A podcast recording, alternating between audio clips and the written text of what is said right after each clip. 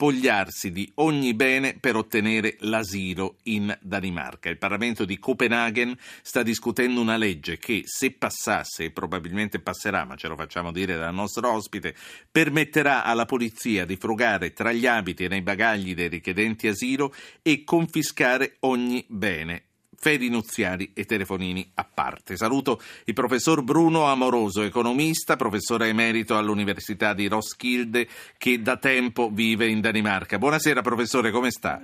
Buonasera a lei, buonasera. Noi ci sentivamo tanto tempo fa quando conducevo Baobab e non, non mi sono certo esatto, esatto. dimenticato. Allora, io ricordo agli ascoltatori che vogliano intervenire che per introdursi, in questo, per inserirsi in, questo, in questi ragionamenti che facciamo col professor Amoroso, devono mandare un messaggio col loro nome al 335 699 2949. Ci faccia capire meglio quello che sta succedendo, professore.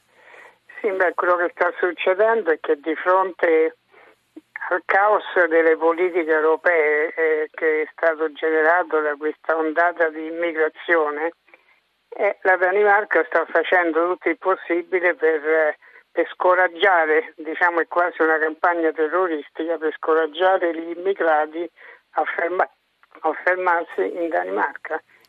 Quindi, quindi più che altro lei dice per mandare un messaggio al, al, contrario di quelli che dicevano che la nostra politica di salvataggio in mare era un messaggio eh. perché partissero, questo invece è un messaggio perché restino a casa. Cioè perché non vengano in Danimarca o si fermino in Germania oppure vanno in Svezia. Naturalmente questo fatto che ciascun paese decide per conto suo eh, sta generando questo tipo di reazioni. Da lunedì è già deciso, per esempio, tra Svezia e Danimarca, gli svedesi reintroducono il controllo passaporti per tutti, anche per danesi, per danesi o per svedesi. Quindi Schengen eh, ormai non esiste più, insomma, tra l'altro non è solo la Danimarca che ha chiuso le frontiere o comunque le controlla. E questa cosa a cui lei faceva cenno, eh, anche quella è stata una minaccia che però di fatto L'ordine alla polizia è già stato dato, ma naturalmente non lo fanno in modo diciamo, fiscale. L'ordine polizia, di spogliare eh, gli immigrati in ingresso. può controllare i bagagli e anche addosso cosa hanno gli immigrati e se hanno valori praticamente li, li prende, come si dice, per pagare le spese del loro soggiorno. Certo, quindi, quindi lei dice che eh, anche se questa legge è ancora in discussione, già oggi prendono i valori, a parte che ci si chiede poi quanti valori possano avere dietro. Sì, ma... no, la, pol- la, polizia può farlo appunto, già nei giorni scorsi era stato detto alla polizia che se loro individuavano, cioè ancora non fanno proprio le perquisizioni uno ad uno, però se individuano qualcuno che ha degli oggetti di valore, questi possono essere sequestrati per pagare le spese di questi immigrati, che naturalmente è una cosa che, che dico che insomma abbastanza assurda, ma che indubbiamente se viene approvata eh, verrà eseguita come fanno sempre i danesi poi con le loro leggi. Insomma.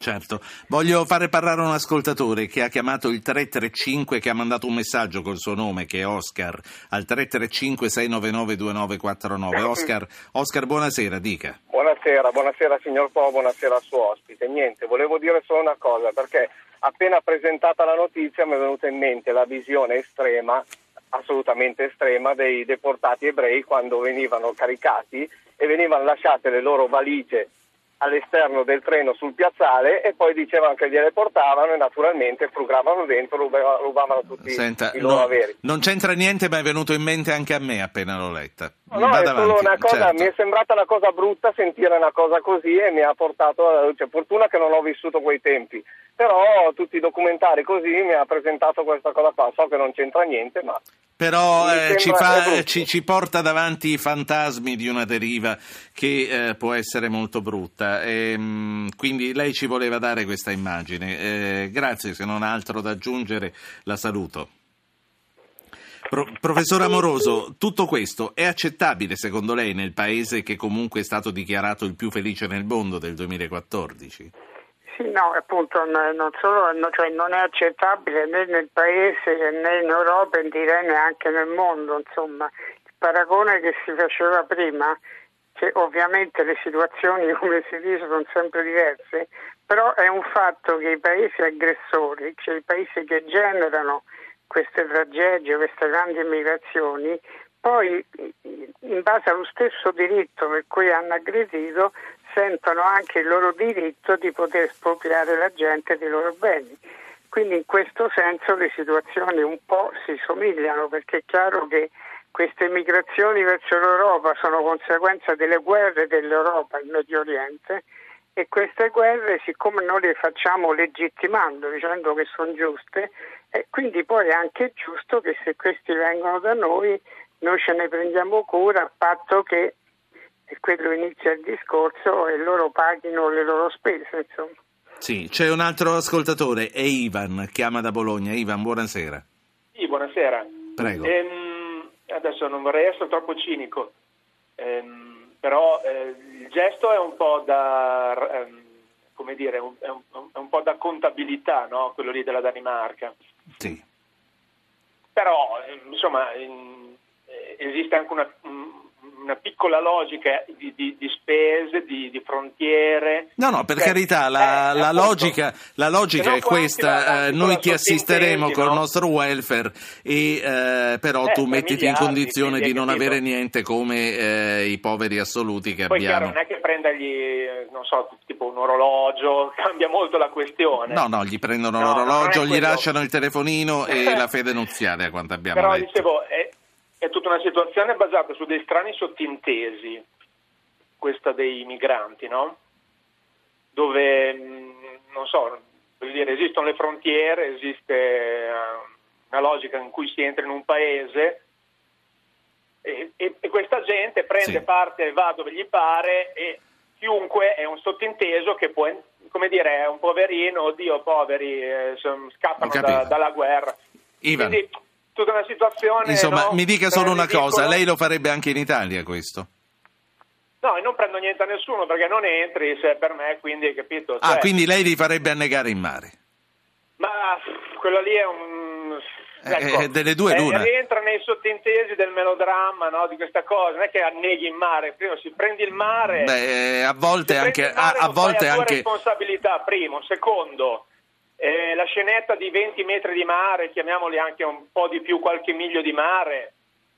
Cioè, allora, o è una tragedia e, e, come dire, Senta, qualcuno annega. Quello, no, quello che lei vuole dire, quello che lei vuole dire l'ho capito.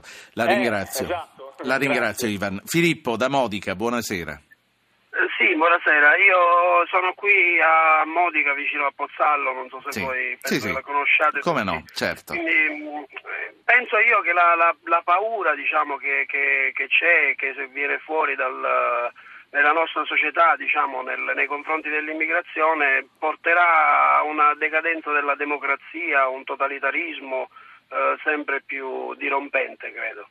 Grazie. Eh, professor Amoroso, e poi la saluto. È questa la direzione nella quale stiamo andando? Sì, questa è la direzione che purtroppo per ora eh, può solo aggravarsi perché la tendenza a queste migrazioni di massa eh, sarà crescente, non sarà calante e questo rimetterà in discussione tutti, tutti i sistemi europei che sono stati costituiti su un principio ovviamente di, dei singoli paesi e delle singole amministrazioni.